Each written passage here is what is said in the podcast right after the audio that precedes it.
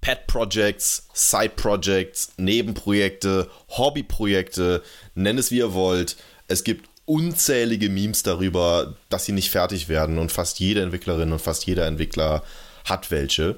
Aber warum ist das so und warum werden die nie fertig und wann sollte man es vielleicht aufgeben? Darüber sprechen wir in dieser Folge vom To-Do Developer Podcast.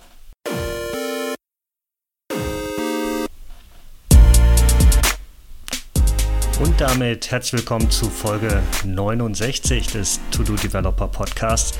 Wie du gerade schon gesagt hast, wir reden heute über Nebenprojekte und das ist tatsächlich ein Thema, das kommt aus der Community. Da werden wir gleich noch ein bisschen tiefer drauf eingehen, warum wir das so spannend finden und was auch unsere Community dazu sagt. Aber vielleicht erstmal, bevor wir loslegen, vielen Dank auf jeden Fall wieder für den Kaffee, insbesondere an Gabi dieses Mal drei Kaffee haben wir bekommen und das ist natürlich super, füllt unseren Koffeinvorrat auf. Und äh, an der Stelle dann auch nochmal den Hinweis, die Kaffeetassen, die wir verlost haben, die sind mittlerweile raus. Von daher nochmal herzlichen Glückwunsch an die, die eine Kaffeetasse kriegen. Die sind echt gut geworden und nochmal vielen Dank fürs Mitmachen bei unserer Co-Pilot-Aktion. Aber zum Thema Kaffeetassen, da hast du doch ein Announcement zu machen. Ja, genau. Also zum einen äh, müssen wir uns ganz, ganz, ganz, ganz doll bei Edwin bedanken. Der hat die Kaffeetasse nämlich designt. Ähm, also sagt diejenigen von euch, die eine bekommen haben, lasst uns gerne mal äh, ein bisschen Feedback da, wie ihr das findet. Einen zweiten haben wir aber, als wir letzte Folge gesagt haben, dass wir halt den Gewinnern von unserem, kleiner, von unserem kleinen äh, Giveaway, dass wir denen die, die Tassen verschickt haben, haben uns tatsächlich recht viele Leute angeschrieben und gesagt, ja, was ist denn das jetzt für eine Tasse? Zeig doch mal, ich will auch eine haben. Und äh, das machen wir jetzt diese Folge. Äh, deswegen danke nochmal Mama für die Nachfrage. Nein, Spaß. Ähm, wir haben einen kleinen Shop ins Leben gerufen. Und zwar ist es so, dass Malte und ich schon immer einen kleinen Nerdkram-Shop haben wollten, wo wir irgendwie T-Shirts mit witzigen Nerdsprüchen oder sowas ähm, selber gestalten und dann am besten auch an euch verschiffen können. Und wir haben jetzt einfach mal angefangen, den zu bauen und äh, mit ein bisschen äh, To-Do-Cast Merchandise zu befüllen. Also wenn ihr mal sehen wollt, wie die Tasse aussieht oder falls ihr sogar Lust habt, uns zu unterstützen und da auch eine Tasse ähm, vielleicht, euch, äh, vielleicht sogar äh, für euch zu Hause haben wollt, dann schaut gerne mal vorbei. Und passend zu diesem Podcast heißt der Shop To-Do Shop. Also unter todoshop.io verlinken wir auch natürlich unten nochmal in der Beschreibung vom Podcast, findet ihr einen kleinen Shop für Nerdkram, äh, wo wir jetzt erstmal angefangen haben, wie gesagt, so ein bisschen Merchandise für den Podcast äh, zu listen. Da sollen in Zukunft aber noch viel, viel mehr Sachen kommen. Also wir werden irgendwie auch mit, ähm, vielleicht sogar mit, mit euch zusammen, wenn jemand von euch ein Talent hat, äh, irgendwas zu, zu gestalten und zu malen, möchten wir lustige Memes und äh, Anekdoten aus der Developer-Welt da gerne auf Tassen, T-Shirts, Sticker, Handtücher, Socken äh, drucken und äh, euch damit eine Freude machen. Ihr könnt uns damit unterstützen, dann habt ihr auch selber was davon. Ihr könnt natürlich auch nach wie vor einfach sagen, ist mir egal, aus welcher Kaffee, äh, Kaffeetasse ich meinen Kaffee trinke, aber ich, ich gebe den Jungs einen Kaffee aus, das geht natürlich auch weiterhin. Aber wenn ihr Lust habt, habt dann schaut da doch mal vorbei, todoshop.io. Das heißt, wir reiten weiter auf der Kaffeewelle, freuen uns über Kaffeeeinladungen und natürlich über alle von euch, die sich so eine hübsche Tasse bestellen. Meine ist noch nicht geliefert. Äh, ich konnte sie bisher nur auf Video sehen, aber ich freue mich, denn meine Tasse kommt morgen pünktlich zum Launch dieser Folge bei Spotify und iTunes. Von daher ähm, ein bisschen Narzissmus hat man ja schon. Höre ich morgen mal in meine Folge rein, trinke dazu einen Kaffee aus der To-Do Developer Podcast Tasse. Es schmeckt auch einfach besser aus der To-Do Developer Podcast Tasse. Alles klar. Dann lass uns mal zum Thema zurückgehen. Und zwar das Thema ist Hobbyprojekte, Side-Projekte. Und ähm, wie kamen wir dazu? Uns hat Gabriel eine E-Mail geschrieben und hat uns von seinem äh, Side-Projekt erzählt. Und ähm, du hast gesagt, du wolltest ein bisschen daraus vorlesen, weil ähm, er das auch sehr gut zusammengefasst hat. Und bevor wir das jetzt irgendwie falsch wiedergeben, lass uns einfach mal kurz in seine E-Mail reinschauen. Genau, gerne. Also was Daniel, äh, nicht Daniel, sorry, was Gabriel schreibt, ist, ähm, ich verfolge euren Podcast schon seit einer Weile und bin begeistert über den Content. Das hat mich definitiv zu einem besseren Entwickler gemacht. Das freut uns natürlich wahnsinnig. Er schreibt, ich arbeite hauptberuflich als Datenanalyst, arbeite jedoch schon seit etwa einem Jahr an einem privaten Projekt. Anfang des Jahres habe ich es offiziell ge gelauncht und seither haben sich jedoch nur 250 Nutzer registriert, obwohl ich alles kostenfrei anbiete. Da würde ich gleich gerne mal was zu sagen. Ich finde 250 Nutzer gar nicht so wenig, aber kostenfrei ist nicht immer Garant natürlich dafür, dass ich Kunden bekomme. Aber er schreibt weiter, äh, mein Projekt ist mein Baby und es ist natürlich schwierig loszulassen, falls es nicht erfolgreich wird. Ich habe aber den Anschein, als wäre mein Projekt eben nicht erfolgreich und frage mich deshalb, wann sollte mein Projekt, wann sollte man sein Projekt lieber einstampfen? Und äh, daraufhin hatte ich ihm äh, geantwortet mit einem Meme. Das gibt, äh, würde ich auch mal unten nochmal in der Podcast-Beschreibung verlinken. Es gibt so ein Meme von Kermit the Frosch, der sich irgendwie in so vier Bildern langweilt, einfach in, in die Leere starrt und oben drüber steht, glaube ich, irgendwie sowas wie äh, SaaS-Founders waiting for users without doing any marketing. Also habe ich ihn so ein bisschen gefragt, was hast du denn an Marketing gemacht? Ähm, ja, da vielleicht nochmal kurz der Hinweis. Gabriel, erzähl uns bitte, wie dein Projekt heißt. Du hast uns eine lange E-Mail geschrieben, hast uns aber gar nicht gesagt, wie das Projekt heißt. Du hättest die Chance gehabt, dass wir es im Podcast erwähnen. So viel zum Thema Marketing. Wir wissen es immer noch nicht. Und äh, von daher schreib uns nochmal eine E-Mail und äh, sag uns, wie es heißt. Wir würden es gerne auch mal ausprobieren. Genau. Zeigt zumindest aber, dass du kein Marketing-Profi bist, weil du uns nicht mal gesagt hast, wie dein Projekt heißt. Auf jeden Fall hat er dann geantwortet und gesagt, die einzig größere, in Anführungszeichen, Marketingaktion war der Launch of Product Hunt. Klassiker. ähm, aber auch dort blieb der Erfolg aus. Ähm, ich hatte lediglich irgendwie ein paar Likes und äh, das ist vielleicht schon ein Hinweis darauf, dass es nicht so gut ankommt. Äh, hätte ich vielleicht ähm, auch vor dem äh, Product Hunt Launch aktiver sein sollen. Ich habe ich hab es in meinem Umfeld gezeigt und in ein paar kleinen Foren erwähnt, die Begeisterung hielt sich in Grenzen. Aber, er schreibt, das war mir letztendlich egal. Ich wollte es auf jeden Fall für mich selbst entwickeln. Ich nutze es täglich und kann mir ein Leben ohne nicht mehr vorstellen. Jetzt, jetzt hast du uns, ne? Wir wollen es auch sehen. ja, also jetzt will ich auch wissen, was ich da verpasse. Ähm, ich habe nie stark auf Marketing gesetzt. Einerseits, weil ich absolut keine Ahnung habe, wie ich es effizient vermarkten sollte, ohne Tausende von Euros zu verbraten. Und andererseits, weil die öffentliche Version noch mehr oder weniger eine Beta ist. Mein Gedanke also, wenn es sich um ein cooles Tool handelt, werden die Nutzer äh, schon von alleine kommen und es ihren Freunden empfehlen. Aber anscheinend ist das nicht der Fall. Malte, was denkst du?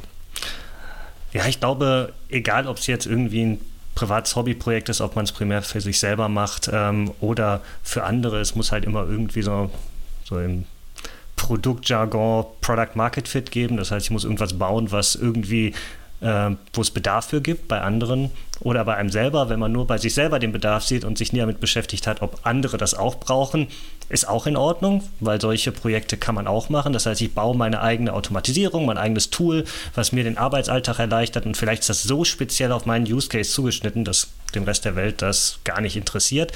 Ähm, aber ich glaube, 250 User ist schon mal gar nicht so schlecht. Also ich wäre da gar nicht mal so enttäuscht. Ähm, die meisten der Projekte, die ich irgendwie in den letzten 15 Jahren mal irgendwie gestartet habe, die wurden tatsächlich außer von mir und vielleicht von Freunden, denen ich das mal geschickt habe, von habe von niemandem benutzt. Aber vielleicht muss man erstmal unterscheiden, ist es ein Hobbyprojekt, mache ich es für mich selber und habe Spaß dabei, ähm, an dieser Software zu entwickeln, so ein bisschen auch, um halt neue Technologien auszuprobieren. Ich meine, häufig ist es auch so, man hat irgendwie ein Problem und sagt, hey, ich nutze das jetzt, um folgende neue Technologie auszuprobieren. Ne? Ich glaube, dein nächstes äh, Projekt, wo du irgendwas umsetzen musst, wirst du definitiv in Go implementieren, um den Running Gag nochmal aufzugreifen, mhm. ähm, um einfach Hands-on-Erfahrung mit der Technologie zu bekommen. Und dann kann es letzten Endes einem ja auch irgendwie egal sein. Dann ist es vielleicht nur so ein bisschen das eigene Ego, dass man sagt, ich habe jetzt dieses tolle Tool gebaut. Warum benutzt denn außer mir das niemand? Ähm, aber da muss man tatsächlich wirklich auch ins Marketing reingehen und sich überlegen, wie kriege ich das verbreitet. Und auf der anderen Seite gibt es ja dann irgendwie Sachen, wo ich überlege, könnte das eine Business-Idee sein? Kann ich damit Geld verdienen? Oder ist das vielleicht ein Open-Source-Projekt, wo ich wirklich eine große Community aufbauen möchte, wo ich vielleicht kein Geld verdienen kann, aber wo ich vielleicht einfach im Rahmen dieses Projektes auch viel mehr Zeit als nur vielleicht ähm, irgendwie mal ein, zwei Abende die Woche rein investieren möchte. Und ich glaube, die Gedanken muss man sich machen. Ähm, wohin soll es letzten Endes mit dem Projekt gehen? Es kann ja auch von so einem Hobbyprojekt in den anderen Bereich reingehen, aber man sollte nicht die Erwartungshaltung vermischen an diese beiden groben Projektarten. Ja, das finde ich eine sehr wichtige Unterteilung in Hobbyprojekt oder Business-Idee, so mit ernsthaften Gewinnerzielungsabsichten. Mhm. Weil ich glaube, das ist einfach was, was gerade wir Entwicklerinnen und Entwickler einfach, wo wir super anfällig für sind. Wir sehen irgendwas und sagen, ja, das könnte, das, das könnte etwas besser sein und wir haben ja die Fähigkeiten, wir haben ja die Power, das zu bauen, gerade wenn es sich so um, um, um so Software-Tools handelt. Wie oft war ich schon kurz davor, meine eigene To-Do-Listen-App zu bauen, weil mir irgendwo eine Kleinigkeit gefehlt hat? Wie oft war ich schon kurz davor, ich bin immer noch kurz davor, mir meine eigenen Sprachassistenten zu bauen? Weil alles, was da draußen gibt, erfüllt nicht so zu 100% meine Anforderungen und jetzt auch gerade mit sowas wie, wie, wie irgendwie ChatGPT oder sowas werden die ja, wird so ein Künstler auch richtig clever werden. Ich muss mich immer noch sehr stark zurückhalten, mich da nicht einfach hinzusetzen und selber was zu programmieren. Auf der anderen Seite, ja, warum denn nicht? Also das ist ja auch irgendwo ein Hobby. Das kann ja einfach eine gute Fingerübung sein, wie du gerade sagtest, zum Beispiel eine neue Technologie zu erforschen und äh, manche basteln an Eisenbahnen, andere an ihren Codeprojekten. Viele von uns haben eh so ihr Hobby zum Beruf gemacht. Also finde ich das gar nicht schlecht.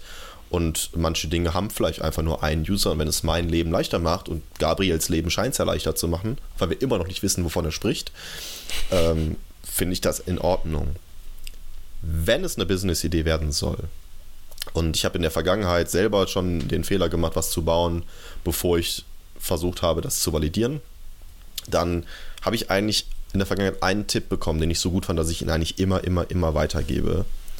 Und das ist, bevor man überhaupt, also gerade so Software as a Service, äh, Software überhaupt, äh, bevor man irgendwas baut, bevor man die erste Zeile Code schreibt, weil er auch gerade so ein bisschen sagt, ihn hält zurück, dass das noch Beta ist oder so, bevor man die erste Zeile Code schreibt, würde ich immer bei jedem Business empfehlen, finde fünf oder besser zehn potenzielle Kunden, sprich mit denen und wenn die dir sagen, ja, ich habe diesen Pain, den, und wenn du den mit deinem Tool lösen würdest, dann wäre ich bereit, da Geld für zu bezahlen. Ähm, dann kannst du anfangen, das zu bauen. Also bevor du nicht irgendwie zehn Leute oder je nachdem, ich weiß ja nicht, für, für, wie viel und wie groß es werden soll, aber bevor du das nicht, nicht validiert hast, ähm, finde ich, äh, sollte man gar nicht erst anfangen, was zu bauen. Auch wenn wir da alle super anfällig für sind und wenn es irre in den Fingern juckt, wenn es eine Business-Idee werden soll, würde ich es immer versuchen, vorher zu validieren. Es gibt einen sehr guten Spruch, der heißt, you can't validate an idea. Das glaube ich auch. Aber trotzdem muss man so grob diesen, du hast es gerade so schön Product Market Fit genannt, abstecken. Und ich würde immer versuchen, ein Produkt, was ich kommerziell vertreiben will, so nah wie möglich an meinen zukünftigen Kunden zu entwickeln, wie es geht. Das heißt, vorher mit den Leuten reden, vorher validieren, dass diesen Pain überhaupt irgendjemand hat und dann sagen, das kann ja über Mockups, über Screenshots, das kann eine PowerPoint-Präsentation sein erstmal das Feedback einsammeln, bevor man es gebaut hat. Mhm. Aber es muss ja nicht unbedingt äh, kommerziell sein. Ich meine, auch wenn ich jetzt überlege, etwas zu bauen und dann meine eigene einziger, meine einzige Genugtuung besteht dann darin, dass möglichst viele Leute es nutzen. Und ich bin nachher total unglücklich, wenn letzten Endes irgendwie ich der Einzige bin, der es nutzt. Dann sollte ich halt einfach ganz vielen davon erzählen. Das ist sowieso, wenn man irgendwie vorhat, ein Projekt zu starten, ein Unternehmen zu gründen und das nicht primär für sich selber macht, dann immer ganz vielen davon erzählen. Und es müssen dann jetzt auch nicht Kunden sein, potenzielle Kunden sein, die sagen, ich würde dafür für die Lösung des Problems Geld in die Hand nehmen. Es kann ja auch sein, dass ich das irgendwie vorhabe, als Open Source Projekt bereitzustellen oder einfach nur was richtig Cooles bauen möchte, womit ich bei vielen Leuten Probleme lösen möchte. Dann sollte ich vorher hingehen und ganz vielen Leuten erzählen, welches Problem ich lösen möchte, wie ich es lösen möchte. Und wenn dann die ganzen Leute sagen, hey, total toll, wenn ich dieses Tool hätte, wäre ich super happy, dann kann ich loslegen. Und am Ende weiß ich, dass viele Leute das auch interessieren wird. Ähm, also das heißt, ich glaube, ich brauche gar nicht eine Gewinnerzielungsabsicht haben, auch wenn ich ein Projekt habe, wo ich am Ende sage, ich bin unglücklich, wenn nur ich es benutze, dann sollte ich auch das vorher validieren. Immer wenn ich ein Tool primär für mich baue und ähm, das andere sind halt äh, nice to haves. Ja, okay, es benutzen jetzt noch fünf andere Leute, 5000 andere Leute, 10.000 andere Leute. Ist mir eigentlich völlig egal. Hauptsache, ich habe mein Problem gelöst. Dann spielt das ja keine Rolle. Aber am Fall von Gabriel haben wir ja gesehen, dass es häufig auch so ist, man löst das Problem für sich selber und ist dann so überzeugt davon, dass man total unglücklich ist, wenn wenig Leute dann auch die Software, die man geschrieben hat, nutzen. Und wenn man wirklich dann mhm. auch weiß, ich bin unglücklich, wenn nur ich es benutze, dann sollte man das auch hier vorher validieren. Wobei ich sagen muss, viele meiner Side-Projects eigentlich immer so gestartet sind, dass ich erstmal das Problem einfach für mich gelöst habe. Ich habe es irgendwo hingelegt, mich hat nicht interessiert, ob es andere benutzen. Bei mir persönlich ist es bei der zweiten Kategorie, also bei Business-Ideen, natürlich was anderes. Da habe ich im Wesentlichen nicht mein Problem gelöst, sondern ich habe dann immer gedacht, okay, das ist ein Problem, was viele andere haben und da kann man ein Geschäft draus machen und dann hat man einfach mal losgelegt, etwas zu implementieren. Und auch hier ist es ganz wichtig, mit ganz vielen Leuten zu sprechen. Und ähm, du hast es gerade erwähnt, man sollte eine gewisse Anzahl von Leuten haben, die wirklich sagen, das löst mein Problem und ich bin vielleicht sogar bereit dafür Geld in die Hand zu nehmen. Ja, idealerweise bevor man loslegt zu entwickeln, das ist eigentlich das Wichtige. Und ich bin da auch selber ganz, ganz, ganz, ganz schlecht drin. Mir juckt es auch mal wahnsinnig in den Fingern, weil, ne, ich meine, wir sind alle Developer, für uns ist ja wahrscheinlich auch das Coden so ein bisschen, ne, der Weg ist das Ziel. Aber eine zweite Sache, die ich halt auch noch spannend fand, ist das Thema Marketing. Also man sollte sich natürlich auch Gedanken um einen Marketingplan machen, weil ich glaube, also ein Launch of Product Hunt ist kein Marketingplan, weil da werden mhm. jeden Tag einfach tausend Tools gelauncht und auch das, wenn, man, wenn ich mir angucke, was ist auf Product Hunt erfolgreich, das ist so ein bisschen wie, was ist auf Kickstarter erfolgreich. Das sind nicht die besten Ideen zwangsläufig, sondern das sind die, die die geilsten Videos haben, die die coolsten animierten Logos haben, die da den, den, den, den packendsten Text geschrieben haben, die irgendwelche toll animierten oder designten Screenshots haben. Die kriegen Aufmerksamkeit. Das muss ja doch gar nicht Erfolg sein, aber was man auf Product Hunt ja will, ist Aufmerksamkeit. Und ähm, wenn man das nicht hat oder nicht kann, weil man vielleicht, weil man vielleicht alleine ist, dann würde ich entweder versuchen, das ähm, von externen Leuten erstellen zu lassen. Also da mhm. gibt es ja über Fiverr oder sowas ganz tolle Möglichkeiten, mir die einfach Talente, über, die über die ganze Welt verteilt sind, einzukaufen für einzelne Mockups, für Screenshots. Ich habe zum Beispiel mal äh, mit einer ähm, Designerin aus Ägypten zusammengearbeitet. Die hat so UI, UX-Designs gemacht. Die hat wirklich ganz, ganz, ganz tollen Content geliefert. Die war für unsere Verhältnisse relativ preiswert. Das hat super gepasst, auch einfach aus so einer, das das, das konnte man auch für, für nebenbei und Hobbyprojekt ähm, bezahlen. Die ist gnadenlos ausgebucht und hat mittlerweile überhaupt keine Zeit mehr, äh, weil die wahrscheinlich nicht der Einzige war, der da sehr begeistert war von ihrer Leistung. Aber die hätte auch so, so äh, Animationen, Grafiken, Screenshots designen. Und das ist ja das, womit man die mhm. Aufmerksamkeit auf sowas wie Product Hunt oder sowas bekommt. Ja, ich glaube, da sind wir als äh, Developer manchmal so ein bisschen im Nachteil. Ne? Wir haben eine total tolle technische Lösung, haben das implementiert, sind total stolz auf den Code, den wir geschrieben haben, weil es halt einfach funktioniert. Und dann fehlt häufig, ähm, zumindest bei mir, das Talent, das richtig zu vermarkten, richtig zu designen. Und dann gibt es auf der anderen Seite Leute, die sind halt total gut in Grafik, Design und die haben vielleicht gar nichts gebaut, aber können super vermarkten. Und gerade auf so Internetplattformen, ne, Aufmerksamkeitsökonomie. Da geht es halt äh, irgendwie darum, möglichst vielen Leuten was zu präsentieren, wo sie glauben, hey, das sieht total cool aus. Ich glaube, auf Product Hunt wird es auch ganz viele geben, die ähm, gucken sich das dann an, klicken dann da drauf, weil sie es toll finden und wie viele wären dann am Ende bereit, dafür Geld auszugeben. Ich glaube, das ist dann wiederum eine andere Kategorie. Aber mhm. ich fand deinen Tipp gerade ganz gut, dass man sich auch wirklich die Hilfe reinholt. Man hat mittlerweile die Möglichkeiten, das Ganze auch irgendwie international zu sourcen oder halt auch mittlerweile KI-Tools zu verwenden. Ich meine, gerade so ja. für für die Gestaltung, äh, auch UI-Design. Ne? Also ich bin total beeindruckt, was es da mittlerweile gibt. Man kann halt einfach mal KI unterstützt auch äh, Mockups für Web-Applikationen bauen, wo man sich inspirieren lässt von anderen Webseiten. Da gibt es mittlerweile super viel und dann muss man vielleicht auch die eigenen Lücken irgendwie schließen und sagen, okay, ich weiß, ich bin vielleicht gut in der Technik, weiß, wie ich das implementiere und die anderen Sachen hole ich mir dann halt rein sofern mhm. ich wirklich ähm, diesen Erfolg haben muss, im Sinne von andere Leute nutzen oder andere Leute nutzen und bezahlen sogar dafür. Und ähm, mhm. ich glaube, die meisten äh, Side-Projects, die Leute in unserer Community machen, aber gebt uns da gerne Feedback, wie es bei euch aussieht. Ich glaube, die meisten Side-Projects, denen geht es gar nicht darum. Da geht es nur darum, das eigene Problem zu lösen, technisch neue Dinge auszuprobieren und dann die Hoffnung zu haben, dass vielleicht das auch das Problem von anderen Leuten löst. Ich würde gerne noch eine einzige Sache zu dem Marketing sagen. Ähm, was, was ich immer sehr empfehlen kann und was ich auch eigentlich immer eine sehr, sehr schöne, faire Form von Marketing finde, ist organischer Content. Also, dass ich selber um das Tool herum, was ich gebaut habe, äh, eben Content generiere. Und wie gesagt, wir wissen jetzt ja nicht, was das für ein Tool von, von Gabriel ist, aber man kann sich natürlich fragen, ist das überhaupt was, was was für Social Media Werbung, Instagram, TikTok Werbung, irgendwie sowas in Frage kommt. Das sind wahrscheinlich eher so konsumerlastige Tools. Wenn ich jetzt ein B2B-Produkt baue, dann kommt natürlich da mhm. nichts äh, wahrscheinlich nicht in Frage. Aber ich kann ja auch, wenn ich zum Beispiel ein Problem gelöst habe, Blogposts über das Problem schreiben. Warum ist es ein Problem? Warum ist es komplex, das zu lösen? Und dann ist es ja gar nicht unüblich, dass man vielleicht, wenn man, sehr, wenn man einen guten Blogpost geschrieben hat, am Ende sagt, aber du kannst die Lösung auch einfach bei, bei, bei mir für 9,99 Euro im Monat einkaufen und dann hast du das Problem gelöst. Das heißt, Leute stoßen mit dem Problem, was du löst, stoßen auf deinen Content. Du beweist im Prinzip Fachwissen ähm, und Domainwissen über diesen Blogpost und machst aber nachher darauf aufmerksam, dass man das auch viel einfacher lösen kann, indem man deine Lösung verwendet. Ähm, ne, das können Blogposts sein, das können aber auch coole YouTube-Videos sein, wo man nicht, nicht nur das Produkt vorstellt, sondern auch irgendwie vielleicht, wie es in den Alltag passt, mhm. wie es in den Lifestyle, wie man Produktivitätsgewinn vielleicht da, dadurch geschaffen hat.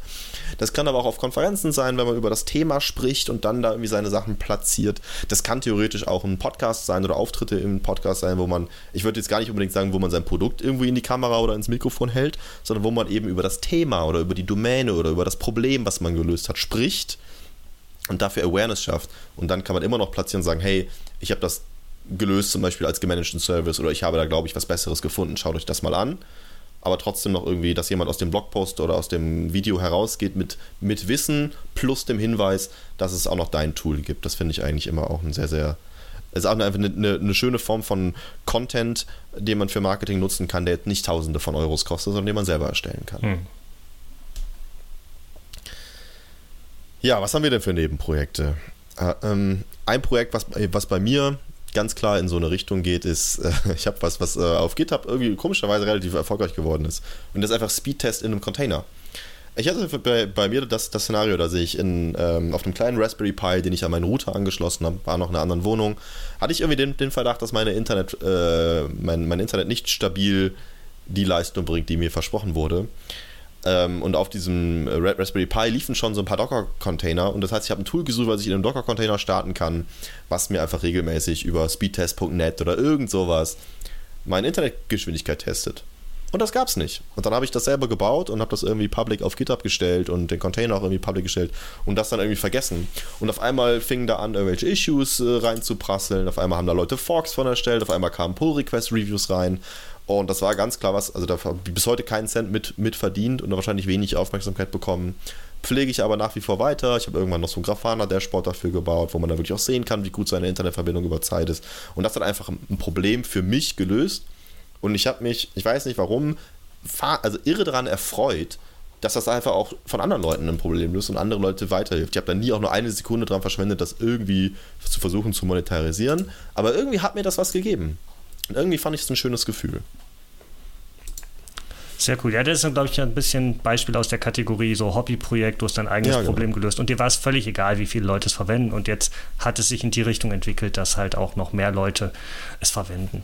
Vielleicht mal das so ein ist bisschen. die Magie von Open Source. Ja, genau, das ist die Magie von Open Source. Manchmal macht man auch Open Source mit einer Motivation, um wirklich ein Business darum aufzubauen, aber in deinem Fall war es ja ganz klar nicht so. Ja. Vielleicht mal aus der anderen Kategorie. Also ich habe länger nicht mehr für mich ein Side-Project gestartet, sondern das letzte große Projekt, wo ich wirklich eine Idee hatte, das war wirklich eine, äh, eine Business-Idee. Äh, letzten Endes ist daraus ein kleines Unternehmen entstanden, ähm, was ich mit ein paar äh, Freunden gestartet hatte. Wir haben das dann als ähm, Unternehmen auch knapp zwei Jahre geführt. Ich habe das als Side-Project weitergemacht, weil letzten Endes ich gesagt habe, ich möchte in meinem Vollzeitjob weiterarbeiten, hatte aber die Idee und die, mit dieser Idee bin ich dann zu ein paar Leuten gegangen, wir haben es gemeinsam umgesetzt, die äh, ähm, Idee wurde gelauncht, wir haben es verkauft. Es hat super viel Spaß gemacht und es hat halt wirklich extrem viel auch Befriedigung gebracht zu sehen, dass man da auch reale Probleme löst und andere Leute es adaptieren. Das Unternehmen gibt es mittlerweile nicht mehr, hat aber andere Gründe, Corona etc. Brauchen wir jetzt nicht ins Detail gehen. Ähm, insbesondere wenn man natürlich ein Produkt rund um das Thema lokalen Einzelhandel und äh, das Zusammenkommen mhm. von Menschen während der Corona-Zeit launch, ist das so ein bisschen schwierig. Manchmal hat man es nicht unter Kontrolle.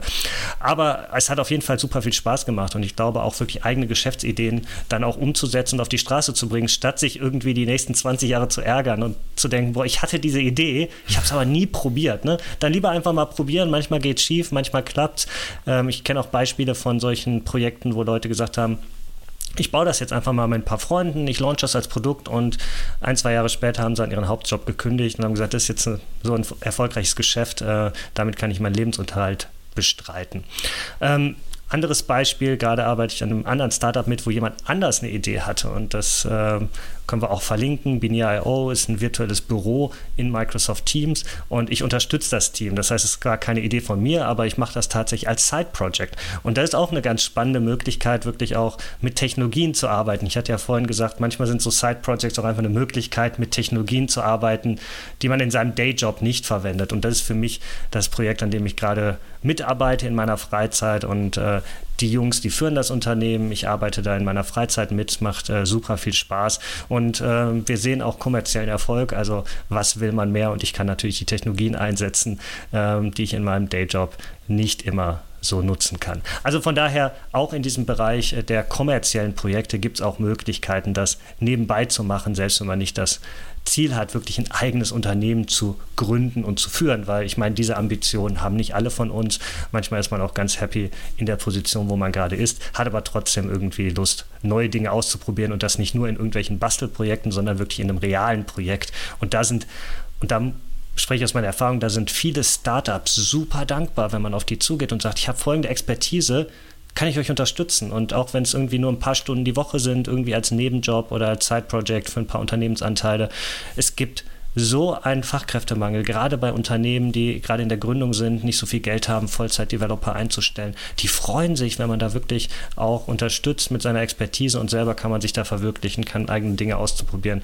Äh, macht auf jeden Fall super viel Spaß und da, äh, wenn ihr da Bock drauf habt, schaut mal in eurer lokalen Community, was da so passiert. Geht vielleicht auch mal zu so Gründer-Events und sagt, hey, ja. ich habe folgende Expertise, kann ich irgendwo mithelfen? Und da werden euch die Leute mit offenen Armen empfangen. Das finde ich ein sehr guter Hinweis. Das ist nämlich eigentlich nochmal eine dritte Kategorie an Side-Projects, sind nämlich die, die man, weil wirklich, du gesagt hast, wo man nebenbei in seiner Freizeit an Firmen, an kleineren, an Startups, an so Projekten mitarbeitet, dann eben mit mehreren Leuten. Und das kann ja auch, wie du gerade sagst, super bereichernd sein. Ähm, und das ist natürlich, wenn alle das machen, wenn das keiner irgendwie in, diesem, in dieser Firma Vollzeit macht, dann ist es wahrscheinlich schwierig. schwierig das ist zumindest ja. auch kein Venture Capital Case dann mehr. Aber so als Advisor da mit reinzugehen, ähm, finde ich auch wahnsinnig bereichernd und ähm, auch ein guter Hinweis, auch mal an die Universitäten zu gehen. Also wer da Lust drauf hat, es gibt von fast jeder technischen Universität auch so Gründer, ähm, Events und Gruppen äh, und die suchen halt Händering nach vor allem Menschen mit technischer Ex Expertise, irgendwie so ein, so ein, so ein Seitenlinien-CTO oder sowas ist da, ähm, ist da wahrscheinlich auch ein toller Mehrwert, den man stiften kann. Ganz wichtig nur, das ist was, das ähm, muss man wahrscheinlich mit dem Arbeitgeber, der Arbeitgeberin abklären. Die meisten Arbeitgeber und Arbeitgeberinnen, würde ich sagen, ermöglichen einem das, wenn man natürlich nicht in Konkurrenz mit dem Unternehmen tritt, wenn das in einem gewissen zeitlichen Rahmen bleibt, wenn das natürlich auch in einem gewissen monetären Rahmen bleibt. Das hat aber vor allem auch versicherungs- und steuerliche Gründe mhm. und sowas. Aber das würde ich auf jeden Fall ab, also zumindest einmal auch fairerweise irgendwie abklären mit dem eigenen Arbeitgeber, der eigenen Arbeitgeberin aber in der Regel findet man da eine Einigung. Ja, am Ende ist es auch häufig eine Win-Win-Win-Situation. Ich meine, du kannst halt äh, mit den Technologien arbeiten, die du vielleicht dir schon immer mal angucken wolltest. Ich meine, du musst vielleicht in deinem Dayjob irgendwie jeden Tag an dem großen Java-Monolithen von Anno Tobak arbeiten, möchtest aber vielleicht ein bisschen Go-Code schreiben, kannst dann Startup unterstützen. Dein Arbeitgeber hat den Vorteil, dein Hauptarbeitgeber hat den Vorteil, dass du dich weiterbildest, du lernst neue Technologien, weil vielleicht ist äh, bald die Migration da, wo das alte Projekt dann auf einen neuen Technologiestack gezogen wird oder wo ihr neues Projekt vielleicht auf einen neuen Technologiestack startet und du hast dann schon das Wissen, das heißt, dein aktueller Hauptarbeitgeber profitiert und natürlich das andere Unternehmen oder die Bekannten, mit denen du da zusammenarbeitest, die profitieren natürlich auch von deiner Expertise, nicht nur Berufserfahrung, sondern auch dem Engagement wie du sagtest, ganz wichtig, das abzuklären, das im Rahmen zu halten. Aber wenn es tatsächlich keine Wettbewerbssituation ist und auch kein Wettbewerb um Zeit, wenn du sagst, okay, ich mache das irgendwie ja. fünf bis zehn Stunden die Woche, ich mache das irgendwie größtenteils am Wochenende, dann äh, sollte da eigentlich niemand sag nie, nie. Es gibt halt sehr konservative Unternehmen, für die ist das halt völlig außer Diskussion. Aber für die meisten Arbeitgeber, die sollten da auch den Mehrwert sehen. Und von daher äh, schaut euch mal an, ob, da auch die Möglichkeit habt, einfach auch neue Technologien zu lernen, weil Side-Projects sind, sind geil, machen Spaß, aber am Ende ärgert man sich, dass es keiner nutzt. Warum dann nicht an dem Side-Project von jemand anderem mitarbeiten und dann ein Business drauf äh, aufbauen? Kann halt genauso viel Spaß machen und äh, am Ende sieht man dann den Erfolg, weil andere kümmern sich dann um das Marketing. Ne? Ja. Äh, wir haben ja auch mal in Folge 62 über so Red Flags bei IT-Arbeitgebern gesprochen. Und ich glaube auch jemand, der das so kategorisch grundsätzlich ablehnt und verbietet, wäre für mich wahrscheinlich auch problematisch, weil ich auch deiner Meinung bin. Ne? Es ist nur bereichernd, es ist ein Win-Win-Win. Ich beschäftige mich den ganzen Tag zum Beispiel in meiner Rolle bei Microsoft als Cloud-Architekt mit der Microsoft Azure Cloud. Ja, was meinst du denn, was, äh, wie, äh, auf welcher Plattform ich Startups am besten beraten kann oder am besten Tipps geben kann oder irgendwie beeinflussen kann, die jetzt gerade irgendwie ähm, ja, Cloud anfangen und da irgendwie meine Meinung zu hören wollen, ja, selbstverständlich wird das eben auch mit diesen Te Technologien sein und man sammelt dazu auch nochmal äh, Real-World-Erfahrungen, vielleicht auch mal von anderen Kundensegmenten, bei denen man normalerweise unterwegs ist. Bei mir ist es zum Beispiel so, dass ich mich in meinem Dayjob eher mit größeren Kunden beschäftige und dann vielleicht auch noch eine andere Perspektive zu bekommen. Ich glaube, das ist, solange man da nicht in Zeitkonkurrenz tritt, eigentlich nur bereichernd. Apropos bereichernd, ne, ich meine, am Ende profitiert man immer selber von solchen Side-Projects, weil man neue Dinge lernt. Man kann neue Technologien ausprobieren, man kann Probleme lösen, äh, man kann Probleme für andere lösen, das heißt, andere profitieren davon. Aber unabhängig, äh, wie es läuft, ich meine, du hast im Vorfeld gesagt, man startet ein Projekt, am Ende killt man ein Projekt, weil es vielleicht doch nicht so erfolgreich ist. Und wer gewinnt? Im Zweifel gewinnt der Domain-Registrar, bei dem ich die Domain einmal eingekauft habe und dann mich jedes Jahr aber weigere, wenn die Erneuerung kommt, diese Domain abzustoßen, weil ich ja vielleicht noch irgendwie weitermache. Ja, so startet man ja die meisten Side-Projects. Ne? Man überlegt sich den Namen, registriert die Domain und dann legt man es erstmal auf die To-Do-Liste und irgendwann wird man daran arbeiten. Und in den meisten Fällen stellt man es irgendwann ein und dann ist die Domain halt registriert. Ansonsten, wenn man es ernsthaft meint, profitiert natürlich auch noch äh, der Notar, die Notarin des oh, Vertrauens. Ja. Ne? Also da wird man echt viel Geld los, sobald man mal das oh, erste ja. eigene Unternehmen gründet. Bei jeder Änderung wird abkassiert und selbst wenn man dann überlegt, okay, das Ganze war für die Tonne, ich stelle das Ganze wieder ein, wer kassiert dann nochmal? Die Notarin, der Wieder Notar. Der Notar. also da wird man echt viel ja. Geld los. Also macht euch wirklich Gedanken darüber, ist das Stimmt. ein Projekt, was ihr zu einem Business machen wollt. Am Ende kann man tatsächlich auch vielleicht genauso viel Spaß haben, wenn man das einfach als Open Source Projekt äh, betreibt ja. und einfach davon profitiert, dass oder den, äh, den Mehrwert darin sieht, dass einfach äh, man selber das Problem von anderen Leuten lösen kann, die sich freuen, einem Dank zurückgeben.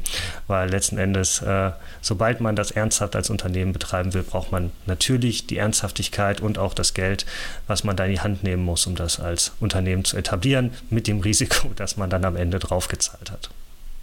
Genau. Aber wir haben ja ein paar Tipps mitgegeben, also gerade was, ne, dieses irgendwie vielleicht erstmal ein paar Leute fragen, bevor man anfängt, sich ein Feedback einholen, vielleicht auch organischen Marketing-Content erstellen. Vielleicht war das ja hilfreich für einige von euch. Ähm, arbeitet ihr an einem Side-Projekt oder was sind so die Nebenprojekte, an denen ihr arbeitet? Das fände ich irgendwie total spannend, weil wir haben ja gerade gesehen, daraus ist ja jetzt zumindest in diesem Fall die ganze Podcast-Folge entstanden. Deswegen, wenn ihr auf Spotify unterwegs seid, werden wir das unten als Frage einblenden. Dann könnt ihr uns ja mal schreiben, so an, an was für Nebenprojekten ihr so arbeitet. Das wäre, glaube ich, total interessant, da mal so ein bisschen so einen Überblick zu kriegen. Und schreibt auch gerne dabei, äh, mit welchen Technologien ihr das macht. Und ich glaube, ich mache auch so eine kleine Abstimmung unten rein, ob ihr überhaupt an einem Systemprojekt arbeitet, weil vielleicht ist das auch irgendwas, was nur wir so aus unserer Bubble sehen. Aber es gibt so viele Memes und so viele, viele, viele Witze, irgendwie sowas in dieser IT-Welt über die ganzen Nebenprojekte. Das muss ja ein relevantes Thema für, für die meisten sein. Aber fände ich spannend. Lasst uns das gerne unten mal wissen, wenn ihr auf Spotify unterwegs seid. Ansonsten könnt ihr uns das auch gerne privat per E-Mail schreiben. Findet ihr auch unten in der Beschreibung vom Podcast eine E-Mail-Adresse. Äh, so hat es Gabriel ja auch gemacht. Und seid nicht schüchtern, äh, nennt uns tatsächlich auch euer Projekt, äh, wenn ihr es irgendwie öffentlich habt. Äh, wir sind auf jeden Fall gespannt, was in unserer Community da alles so als Side-Project gebaut wird. Und ansonsten, wenn euch der Podcast gefällt, freuen wir uns, wenn ihr auch in zwei Wochen wieder mit dabei seid und lasst uns gerne eine Bewertung da auf den Podcast-Plattformen oder auch gerne wie immer über Buy Me Coffee einen Kaffee oder ganz neu in unserem To-Do-Shop gibt es die entsprechenden Utensilien, um euer Büro entsprechend podcastgerecht auszustatten. Genau, wie ihr wisst, wir schalten ja keine Werbung hier in dem Podcast, aber wenn ihr uns unterstützen wollt, ist das immer eine coole Möglichkeit, wo wir uns sehr darüber freuen und alle was von haben. Und ihr merkt schon, es dreht sich eigentlich immer um Kaffee.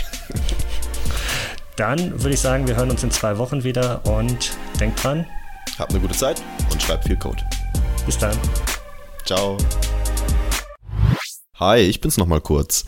Ja, cool, dass du dran geblieben bist und die Folge bis zum Ende gehört hast. Als kleines Dankeschön dafür würden wir uns gerne mit einem Gutscheincode für unseren niegelnagelneuen Shop bei dir bedanken. Zwei Wochen lang, ab Erscheinen dieser Folge, gibt's mit dem Code Folge 69, alles groß geschrieben, Folge 69, 30% in unserem Shop. Wir freuen uns, wenn du uns unterstützt und vielleicht was Cooles findest. Jetzt ist aber Schluss.